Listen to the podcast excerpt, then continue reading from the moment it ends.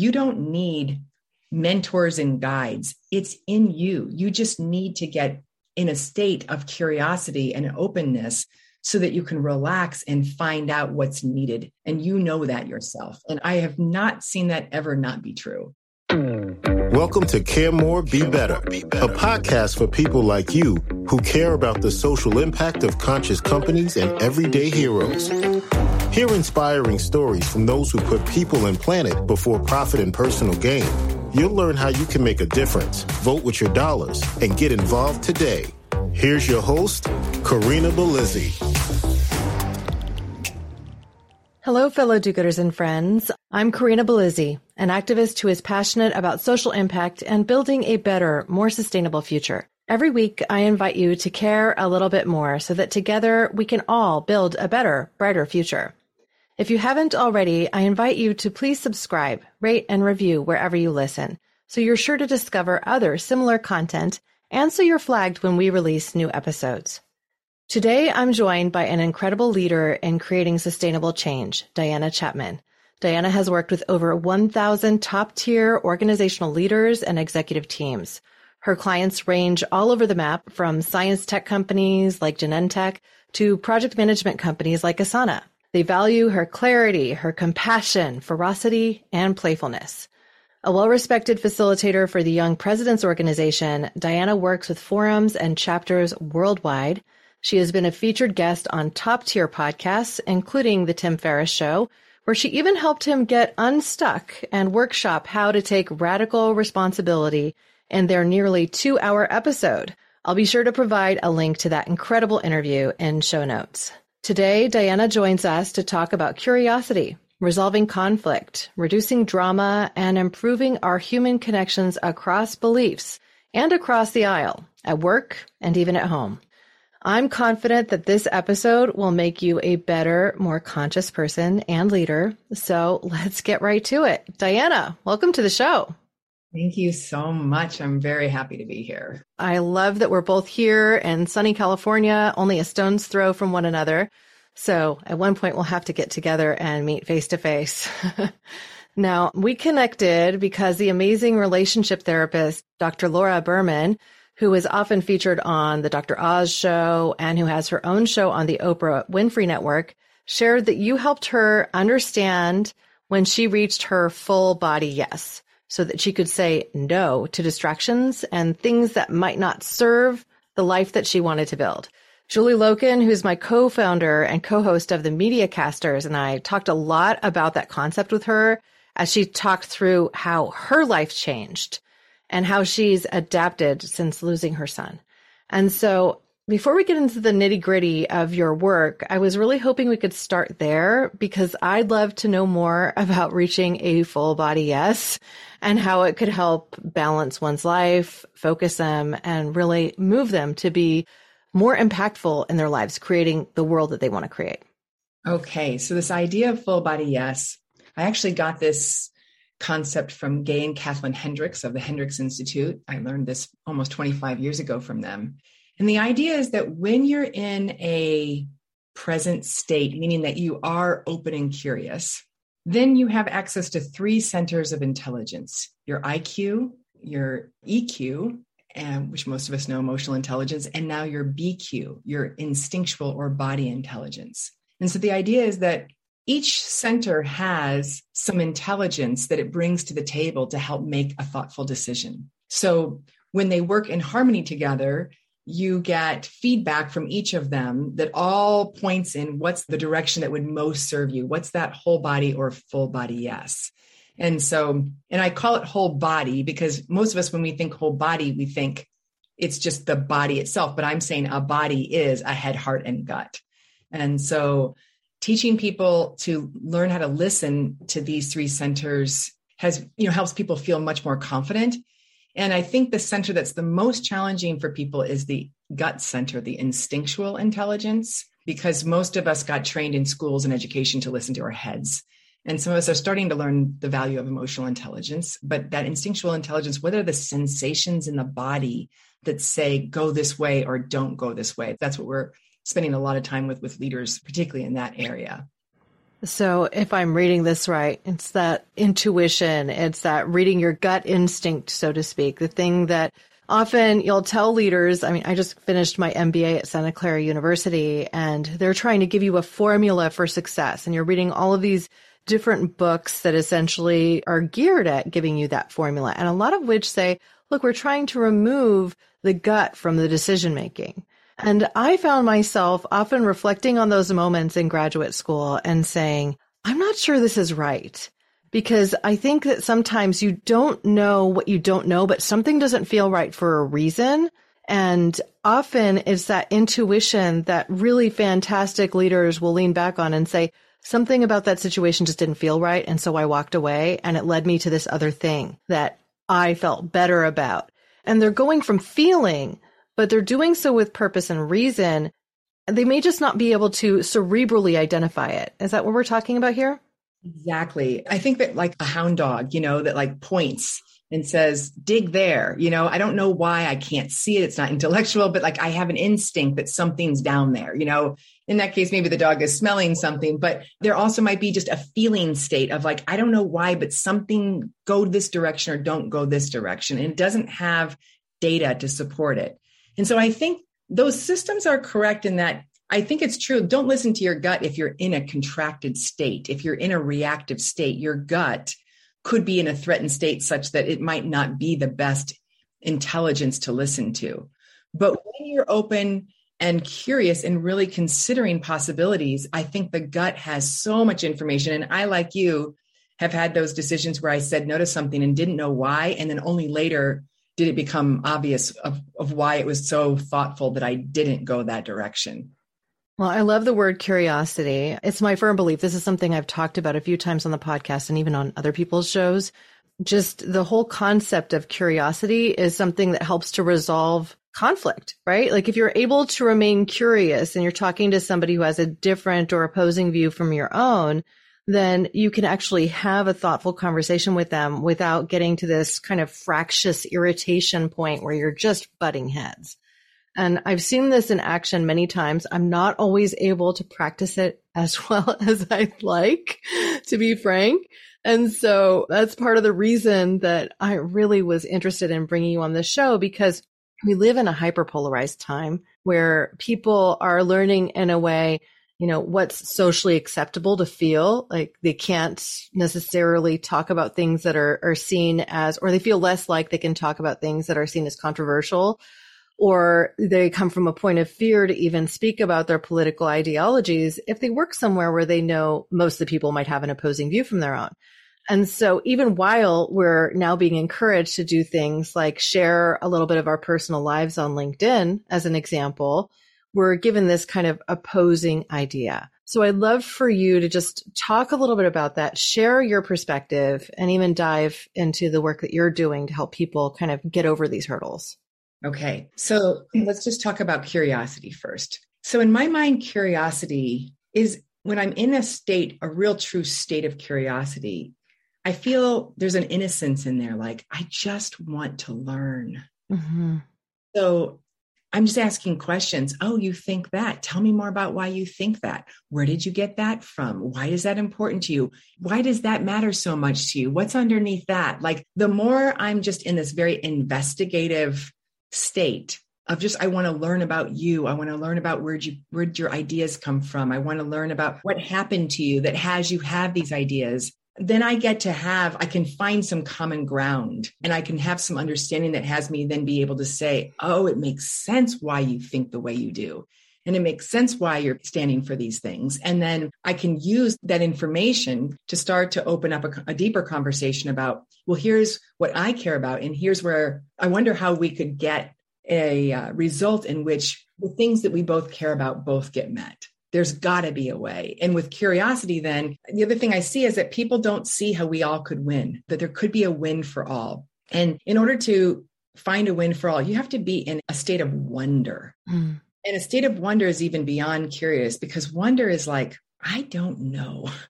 I don't know how you're going to win and I'm going to win. It's outside of my background. It's outside of, you know, whatever I can do. But if I get into a state of wonder, the question is now bigger than me. Mm-hmm. And now I'm going to listen for something outside of myself for the answer. It's not going to come from in me. And so there's curiosity, which is, I think, comes more from in me of let me learn. And then wonder pops me out to this bigger state in which now we start getting deeply creative by collaborating with intelligence outside of my own experience to come to something altogether new and transformational. Wow. Well, curiosity leading to transformation, it all makes logical sense to me. And I realize that so much of your work really centers and revolves around this idea of being conscious in those actions, because I think sometimes we think that we are coming from a curious perspective, but really some of our thoughts are more accusational, like, why do you think this way? As opposed to, you know, really being in that state of wonder and wanting to discover. So I wonder if you could talk a little bit about that and this concept of being above the line or in that more ideal state or below the line and in this more reactive and kind of accusatory state? Well, first of all, I just hold the belief that everybody has positive intent, even if they disagree with me, even if they significantly, I believe that there's something they care about. They're not crazy. They're not stupid. There's something that matters to them. So I want to get to the heart of what matters to you so that we can support you. And hopefully my interest in getting to care about you will support you in wanting to care back about me. Mm.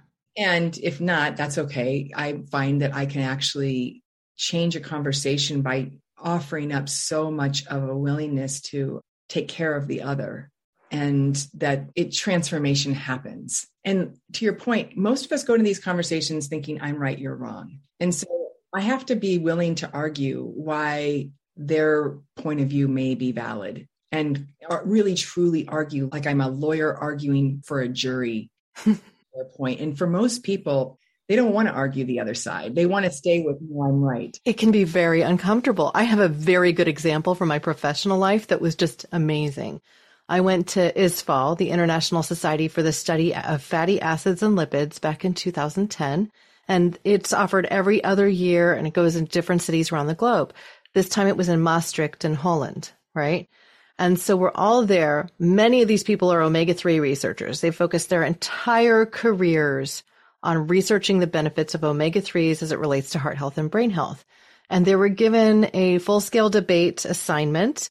And so some of these researchers were going to have to argue that omega-6s were actually better for heart health. And on the other side of the room would argue that omega-3s were better for something very specific. And what was really interesting was that the researchers who were put on the task of proving that omega-6s would actually benefit heart health were able to prove through the research that it was true. And so it flipped everything on its head. It actually spurred some new clinical trials where people were like, wow, okay, so I had this belief, but it looks like what it's turning out to be is that the DPA, which is a specific omega fatty acid that can be either an omega-6 or an omega-3, is having an impact on heart health in a positive way. Something that we didn't really have enough data on before. It suddenly became a new focal point. And so I think even admitting that we might have a great argument and think that we're right today about any number of things, but only be talking from limited data set because that's our focus. And especially in a time like today where the news media we get is more entertainment driven than a whole story, where our knowledge base is becoming more myopic. Yes. And so I love this conversation. Obviously, it's getting me thinking about a lot of different things, but I want to hear more.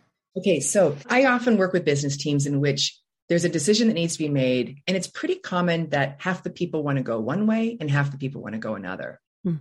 And these days I'm working virtually most of the time, but back in the day when I was working in person, I literally would get a piece of tape and I would put the tape down in the middle of the room and I would say, okay, I want you to go stand on the side that you believe is the better way to go. Okay, everybody on the side left that thinks we should go in direction A, argue for why you're right. And then I'd have side B, you argue for why you're right. And then I would make them physically cross the line and go step into the other side. And I'd have them both argue now from this other. And I said, you have to argue with the same amount of like passion and gusto that you just had on the other side. And they did. And like your example, they all started to have these ahas of seeing the validation of the other side. And suddenly everybody started to go, oh, okay, we're not so right, or I should say righteous anymore about our opinions. We're starting to open up and we're starting to see the other side, and we're starting to be able to recognize there could be value either way. And so this is where I see people get stuck, because if there's value either way, then how do we know what to choose? Because most of us, we're so trained to choose what's righteous. And so then we start to go, well, then what we're going to choose is, what's our preference? What do we really most want? What are our core values? What are we standing for? What are the priorities? And then let's make a decision based on that. And so that's a practice I use very regularly. And I find that I just don't trust people if they're not willing to argue the other side. I don't trust that they really have all of the perspective.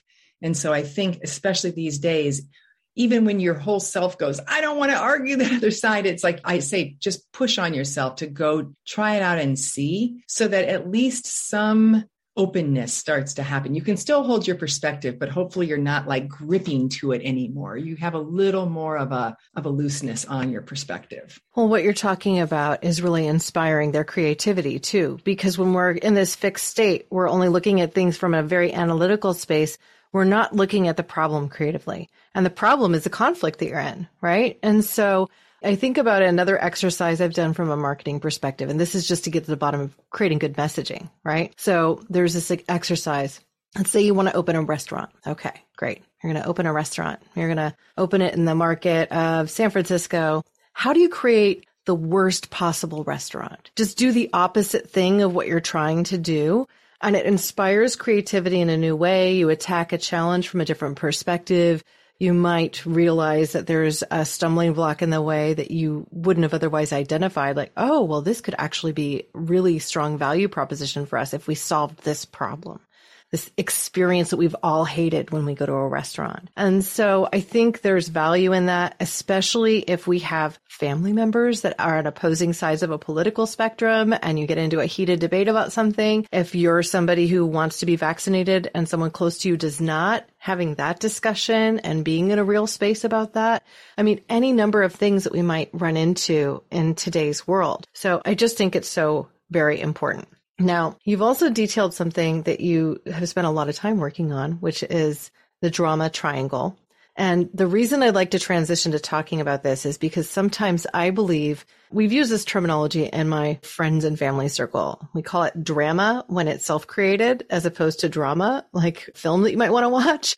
And I think so much of the time, the arguments we get into, the things that upset us, that get under our skin, that make us feel anxious, are self-created or that we could avoid. And I want to speak specifically to people who are having trouble in a way with remaining optimistic about the impact they can make with something as big as climate activism or climate health as a whole, that type of world too, because much of my listener base is very concerned about the future of this planet and global warming.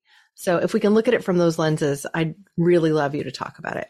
Okay. Looking at the lens of how do we stay curious around global warming? Is that right? Okay. So first of all, one of the things that I notice is the moment I start believing there's a problem with a capital P, I'm going to start to get reactive. So first of all, the moment I start saying, oh, it's a problem, global warming, I'm already stuck in the drama triangle. And what I mean by that is I now believe there's a problem and I'm right. It's a problem. And I start to blame somebody. I get on the role of the villain in the drama triangle or the persecutor, and I start blaming who's at fault. I then get in the role of victim and feeling at the effect of those people. And then I go over to the role of hero or reliever, and I start figuring out, what am I going to do to save the day? And I get caught in this spin of this drama triangle.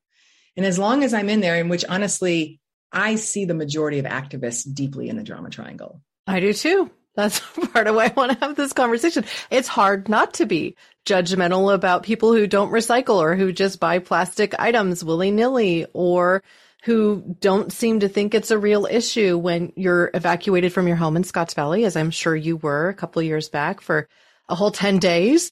These things that impact many of us, and when we're looking at all the facts that we see and starting to make our conclusions about that or agreeing with climate scientists, and then suddenly everybody who thinks differently or who isn't in agreement or who doesn't want to work as hard at it becomes the enemy.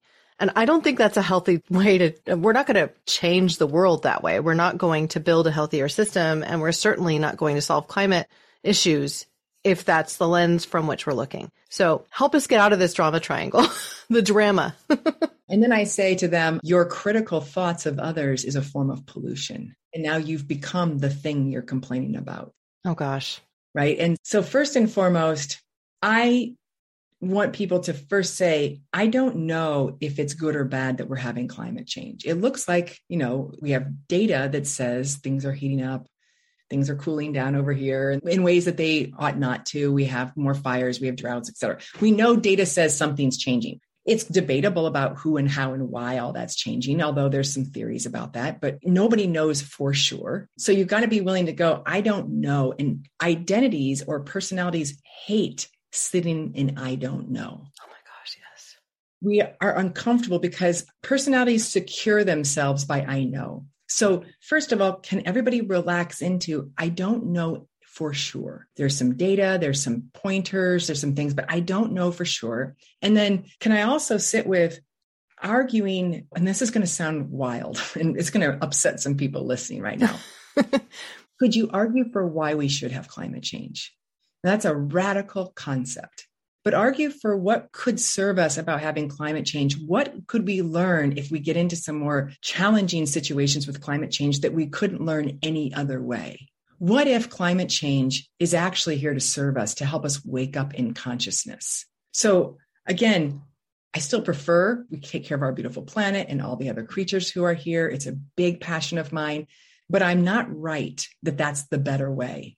I'm open to the possibility that there may be some kinds of collaborations that we all get into as a species that happen only because we get ourselves into such precarious places. So I sit with all that first and argue, there's no problem here with a capital P. There's something happening and we get to learn. So that's the mindset first and foremost. So I stay open, open in my heart, open in my mind, open in my body, my breath, my muscles. I'm okay, here's what's happening. What do we get to learn? Yeah. Well, one thing I'm going to point to is from my conversation with Paul Hawken. I interviewed him on the podcast in September, just as he was releasing his book, Regeneration, Ending the Climate Crisis in One Generation. And he said, the climate is perfect. It's always in balance. Us judging it isn't going to change that. What we're talking about is reducing global warming, the effect that we've had on the planet. But I do think there's actually something to something as dramatic and global as a increase in temperature of 2 degrees Celsius on average to motivate people to connect in a new way, to potentially equalize the amount of money that people have on a global scale to where it isn't you have the super wealthy and then a lot of everyone else and then a lower tier of society, because we're going to have to tackle this together.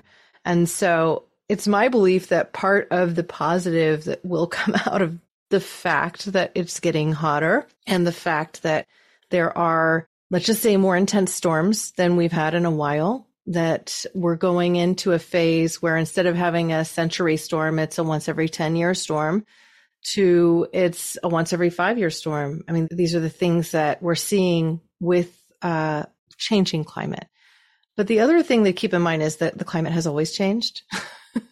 And there have been periods in history, like I studied anthropology and archaeology in undergrad. And so there was a lot of geological study in that as well to try to understand and ascertain the great moments in time where we've had really fluctuating, strongly fluctuating temperatures. When the Neanderthal went extinct, as with a lot of these larger bodied mammals, we were having fluctuations in temperature in a 50-year period where a specific space could go from being temperate to subtropical to freezing. And so these fluctuations occur, and geologists think when, you know, the earth tilt wobbles too and some other things, like we don't know what we don't know, but we are always looking at the data. The fact is life will likely go on, just maybe not as we know it today. And air conditioning may not be the only thing to solve how hot it gets in your home.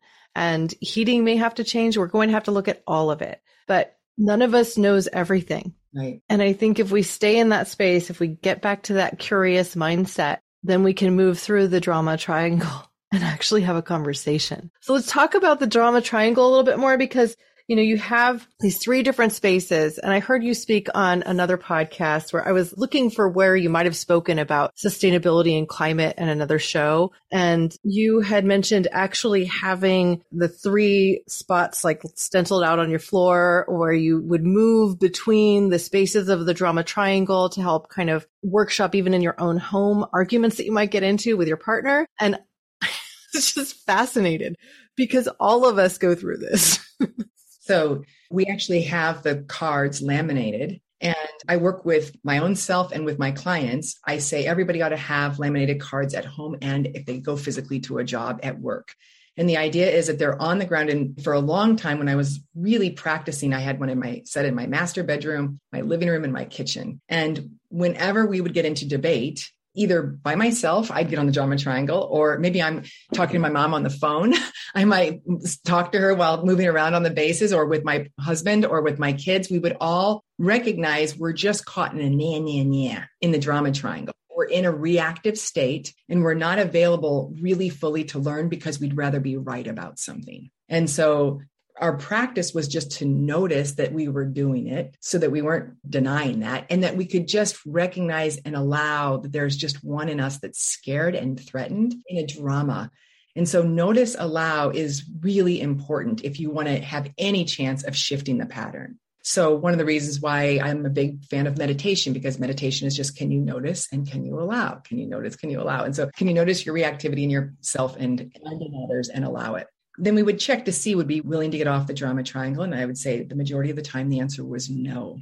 I still find that now when I work with teams, 80% of the time, people are not willing to get off the drama triangle. And that's fine. It's just because there's some threat still being perceived and it doesn't feel friendly to get off that threat. So then we just go, okay, you're threatened, you're in the drama triangle, then own it. I'm committed to being right over being in connection with you. I'm committed to being right over solving this problem.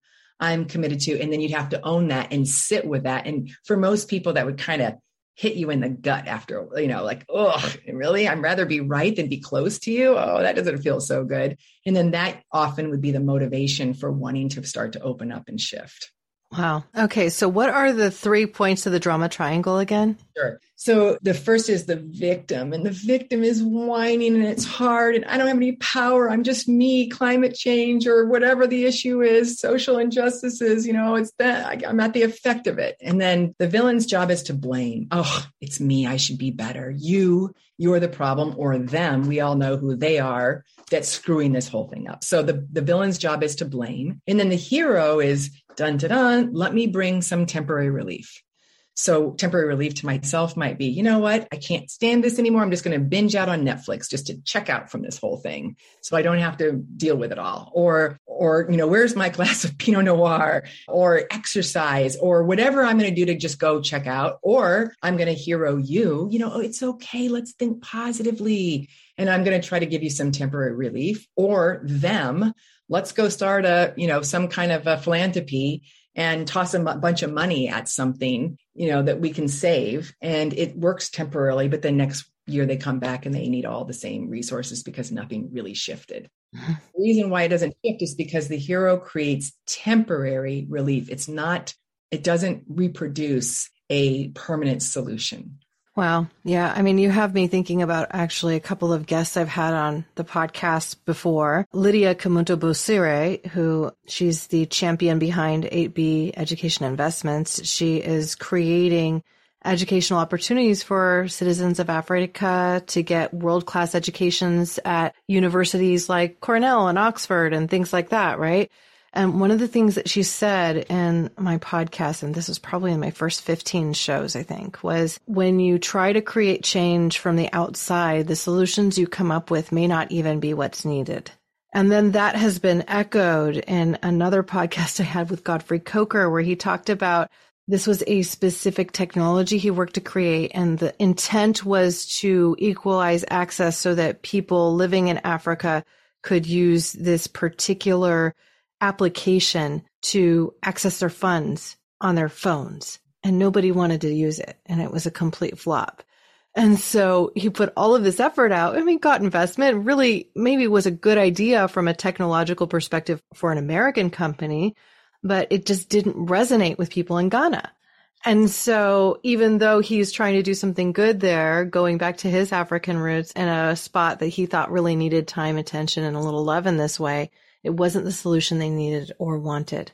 And so I really do believe that we often have to look at grassroots efforts when it is something like you're wanting to fund something philanthropically. Find somebody who's already doing it there, who's doing the good work, as opposed to trying to create something brand new where you're creating a system that may just not do anything really.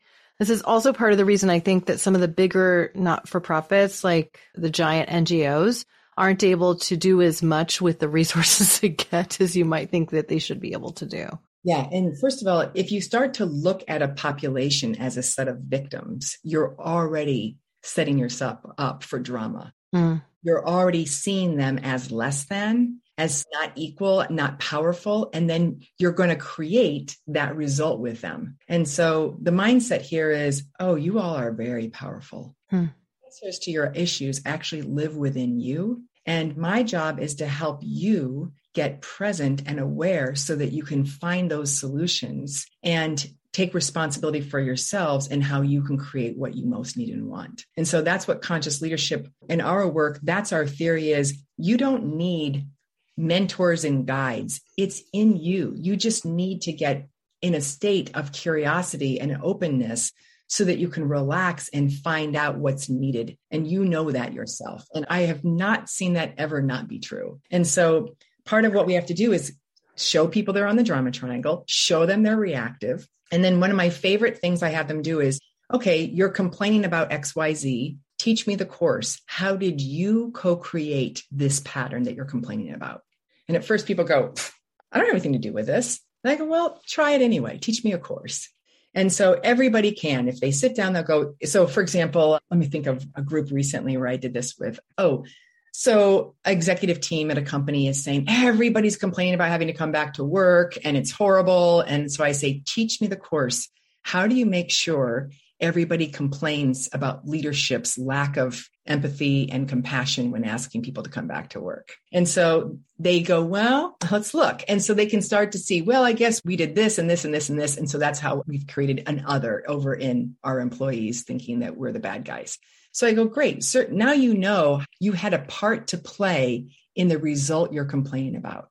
So now all you have to do is go do the opposite of everything you just described that you did to get here. Go do the opposite to get a new solution. And of course, they do it and something different altogether happens as a result. And so that's just my go-to all the time. Teach me a course. How have you gotten, including like, hey, people on the left, you're complaining that the people on the right aren't open and curious. How have you created them not open and curious? If this is about you and not about them. So teach me a course. And if people really look, they'll start to go, oh, I can see how I have a part to play. Now, of course, there are only things that I have control over, but I have control over quite a bit. And so how have I done that such that I've created a reactivity over there?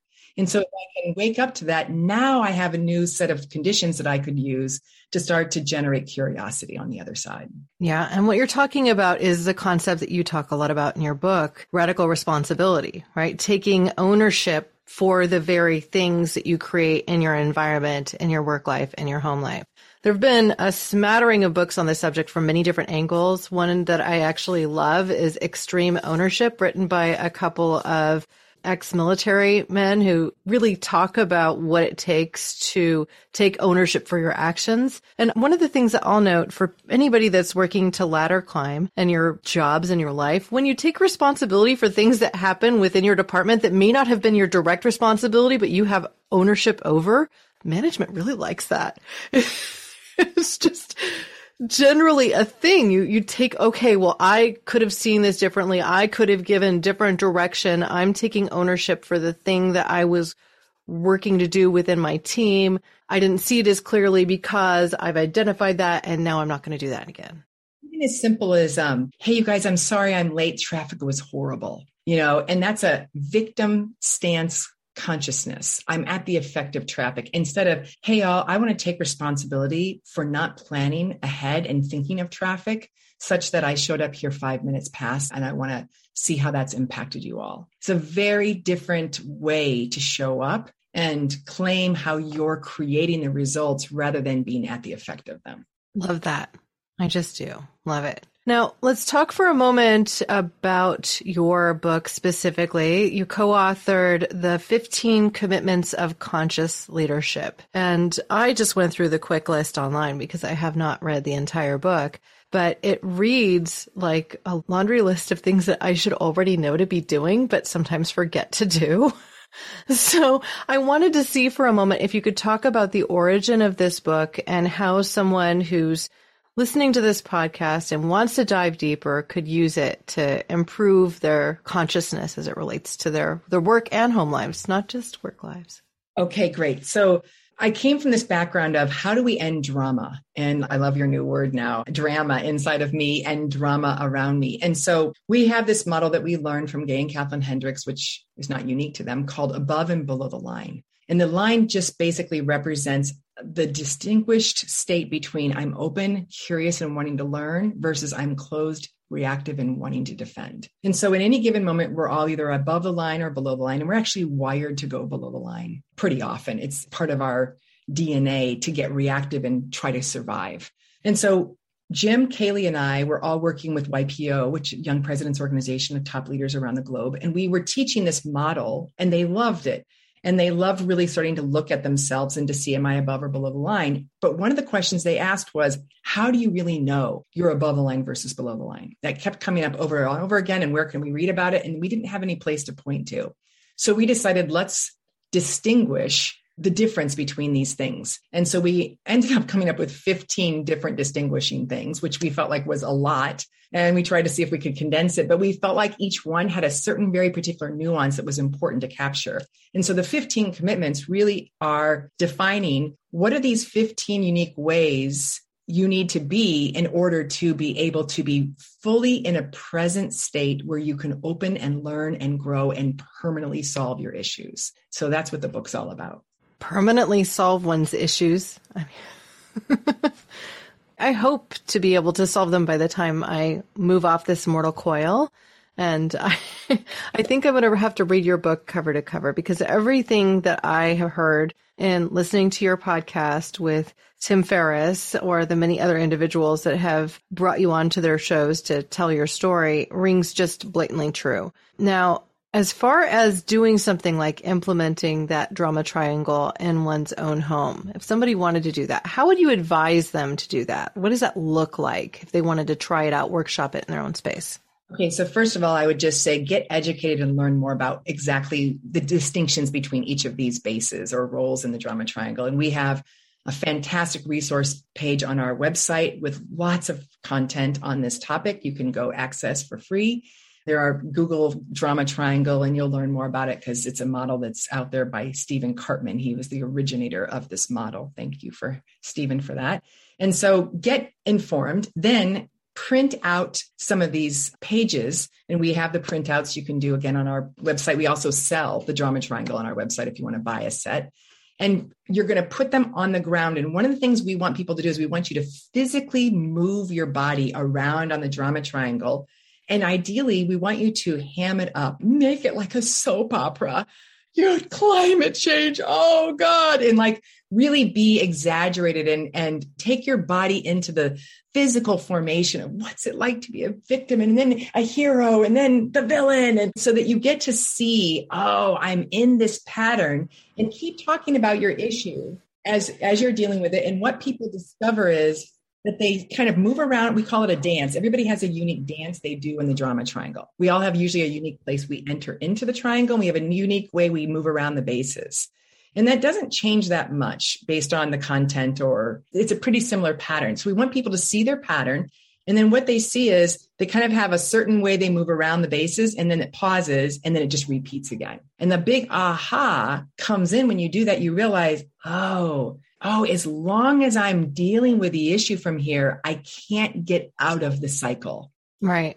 You're talking in circles. It's the same thing. And then, you know, what often people do is they double down. Well, maybe if I try harder, you know, and I'm more critical, like they just realize like it's still the same result. And so then you get the big aha of, okay, this isn't going to get me anyplace new. Right. Maybe I'm still not willing to get out of here because I'd still rather be right. But now I'm going to realize I cannot be the solution yet. Well, I think that you're bringing something else into this whole exercise too, when you talk about doing it as dramatically as possible, because now it goes to the point of almost being satire or comedy. And when you get people laughing, you break down their inhibitions in a way.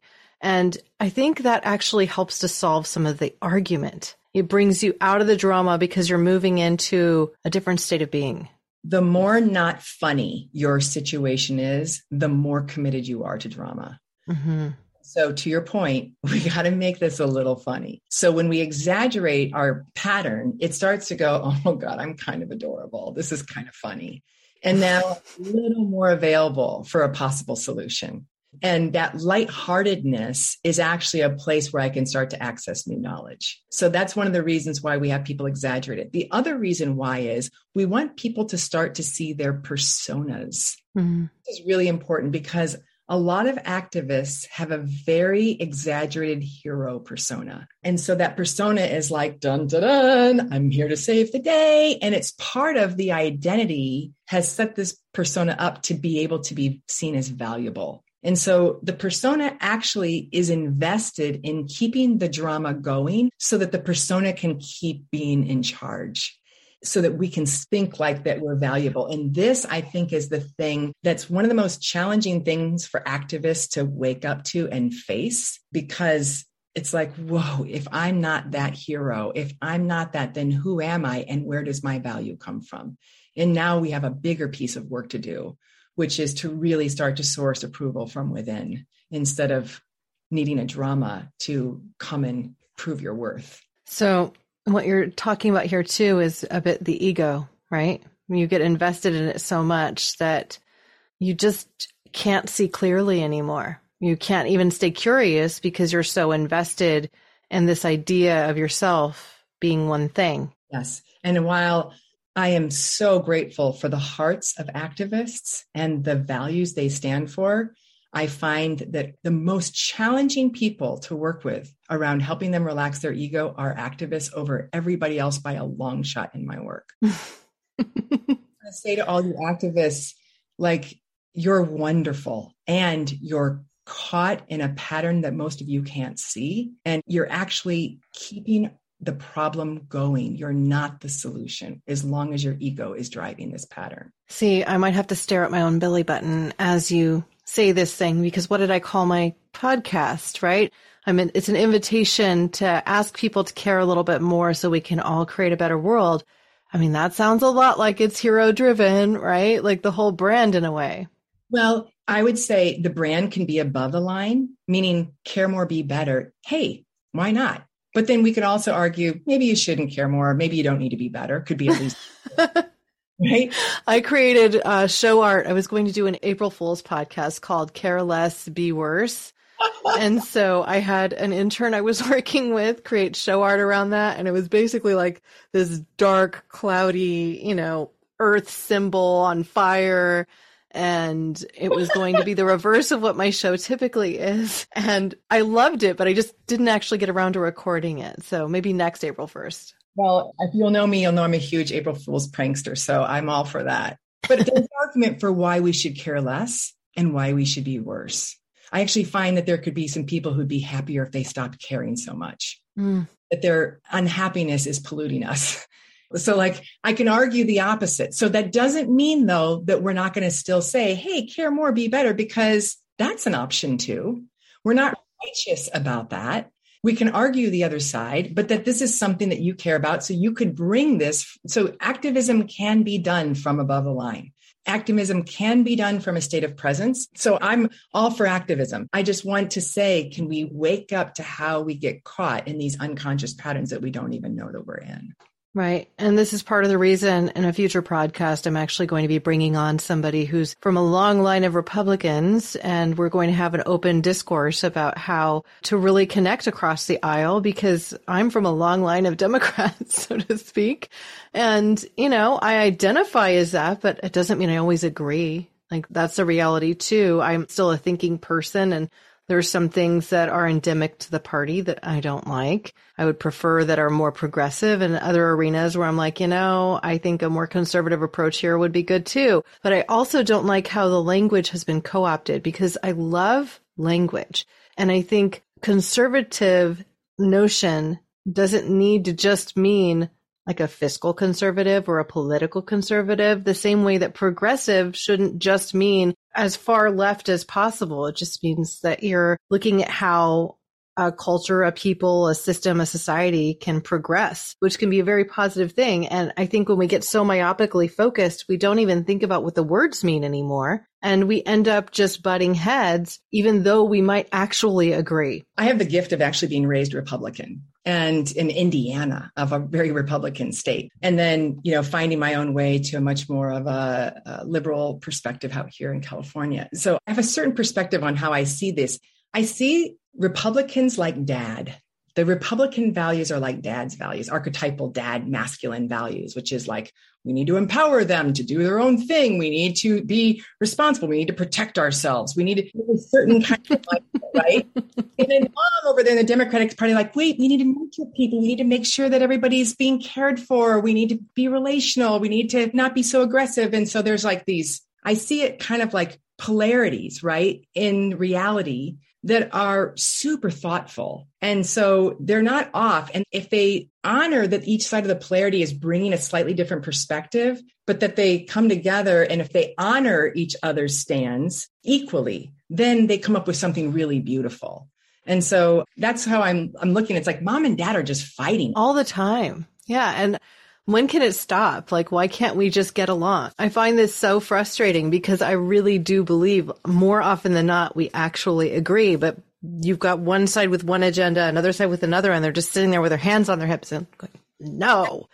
Exactly. So then my next piece is, okay, so how am I just like them? Polarities in myself that don't value each other, in which they're fighting and dismissing one another's needs and wants, in a way that then I'm just, my micro here is just like the macro. Mm-hmm. The things I'm asking all of us to do as activists and otherwise is to say, can I go see how I'm still dismissing certain sides of the polarities in myself? So for example, what I'm working on right now is the one who wants to just rest and be in me, and the one who wants to really push and be more impactful. And there's a tension between those two. Mm. So, and I can feel in my personality, I'll dismiss the one who wants to rest and be and make that one less valid. And so now I've got a war in myself. Now I am the thing I'm complaining about out there. So I'm going to go do my own deep work in myself around seeing both sides equally, standing for the value of each, and then having those parts come together to collaborate, to go, what's something that we're going to create together that's regenerative, sustainable, and values both sides of this polarity. And so I think, you know, you hear a lot of leaders say, hey, you want to change the world, look inside yourself. And I'm a big fan of that. I do think there's a lot out there that people are going, can you believe, you know, they're polluting. And I go, well, I'm polluting all the time in my head. I say critical things toward myself. That's pollution. I am that. You know, there's nothing out there that I am not. And so can I own that in me? Can I love and accept that in me so that I can love and accept why that happens out there? Because if I can't love and accept it here and there, I won't be part of the solution. Preach. Well, thank you, Diana, so much. We've come to that point in the conversation where I like to ask my guests a closing question, which is simply, if there's a question I haven't asked that you wish I had, what would it be? And if you have one, you could ask and answer it. I think the one question I'd say is, what else creates this drama? Why are we all in so much drama? And I think the answer is that there's a big unwillingness to feel heartbreak. And so one of the things that I'm really standing for is, can we all just pause and feel, and particularly feel this like ache in our chest that most of us are trying so hard to get away from? So that if I can feel my heartbreak and really be with that, the chances of me being able to then get off the drama triangle are significantly higher. So that's one place I would say. I have a practice called morning tears, where I find something to cry about every morning. Oh, wow. Find something to be heartbroken about. And I did it this morning. Somebody posted, I'm going to cry. Somebody posted the pictures of the 10 people who were killed in, was it Pennsylvania? Oh, God, yeah. And I just looked at their faces and just felt my heart just break with these beautiful souls having been murdered in their grocery store. And, just let myself, ouch. So if people can't do that, if you can't drop in and let yourself feel, then you're going to get on the drama triangle to try to punish or whatever, instead of we are humans and we do really awful things and we forget who we are. And we, it's what we do and it's what we always do. And we likely always will on some level. And can we just let our hearts break about that? So resting in discomfort and understanding too, that like life doesn't come without pain. So we have to work through it and honor it and not just kind of mask it, cover it up, charge on, because if we're charging on, we're certainly going to be in that, what do you call it? Kind of a fixed state, and the drama triangle will feel like home, right? Exactly. We'll be reactive instead of responsive. Gosh. Yeah. I think so many of us, it's like we struggle not to feel, right? Because feeling, if I have to go on feeling all of the barrage of these onslaughts from what's happening in Ukraine to these tragedies, like what just occurred in Pennsylvania, you get to this sense of overwhelm too. But if we don't acknowledge our emotions and our feelings, then all we're going to do is build this hardened shell exterior that doesn't let anything else in, right? So that's what you're getting at. That's right. Exactly. And then to your point, I have to be careful. I also need to put my attention on the beauty that's here. Yeah. Yeah. Gosh. I'm not over-focusing in any direction, but I'm being honest that it's the polarity here and it's as beautiful as it is painful. That's wonderful. Now, if there was one thought you'd like to leave our audience with, what might it be? One of my other morning practices is I get up in the morning, I just go, can I just let it be okay to be me with all of my flaws and all of my beauty? And can I accept this character that I am? And I think my ability to make impact and change out there has a direct result for how much I'm willing to really love and accept what's in me. So that's another, just one of my things I would say is just wake up and love on yourself for a minute. Now, one of the interesting things I'm taking away from this conversation today is that, there's value in physically moving through something like that drama triangle, or even physically kissing yourself. Like I would kiss my 4-year-old who's coming to my bed to say good morning. It's the kinetic work of it actually brings value and makes something more real. So I love that. I feel like I've just been given a gift. Thank you. You're so welcome. I'm a big fan of the kinetic, so... Well, thank you, Diana, for your hard work and for joining us today. My great pleasure. And thank you for this work and for all of you listening. Thank you for your hearts. Great. I'll be sure to include links to Diana's website, which is conscious.is.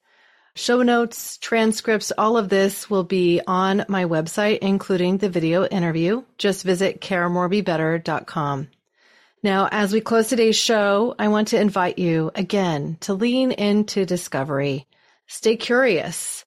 Ask questions. Doing this very thing will ensure that you continue to grow and create that better, more just world in your home and in your environment around you.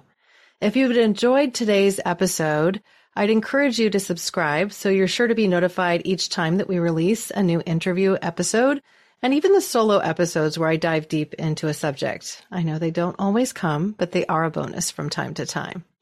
And if you'll do me the huge favor of rating and reviewing wherever you listen, that certainly helps us reach more people so more people can discover this content. Thank you, listeners, now and always, for being a part of this pod and this community, because together we really can do so much more. We can care more, and we can be better. We can even regenerate Earth. Thank you.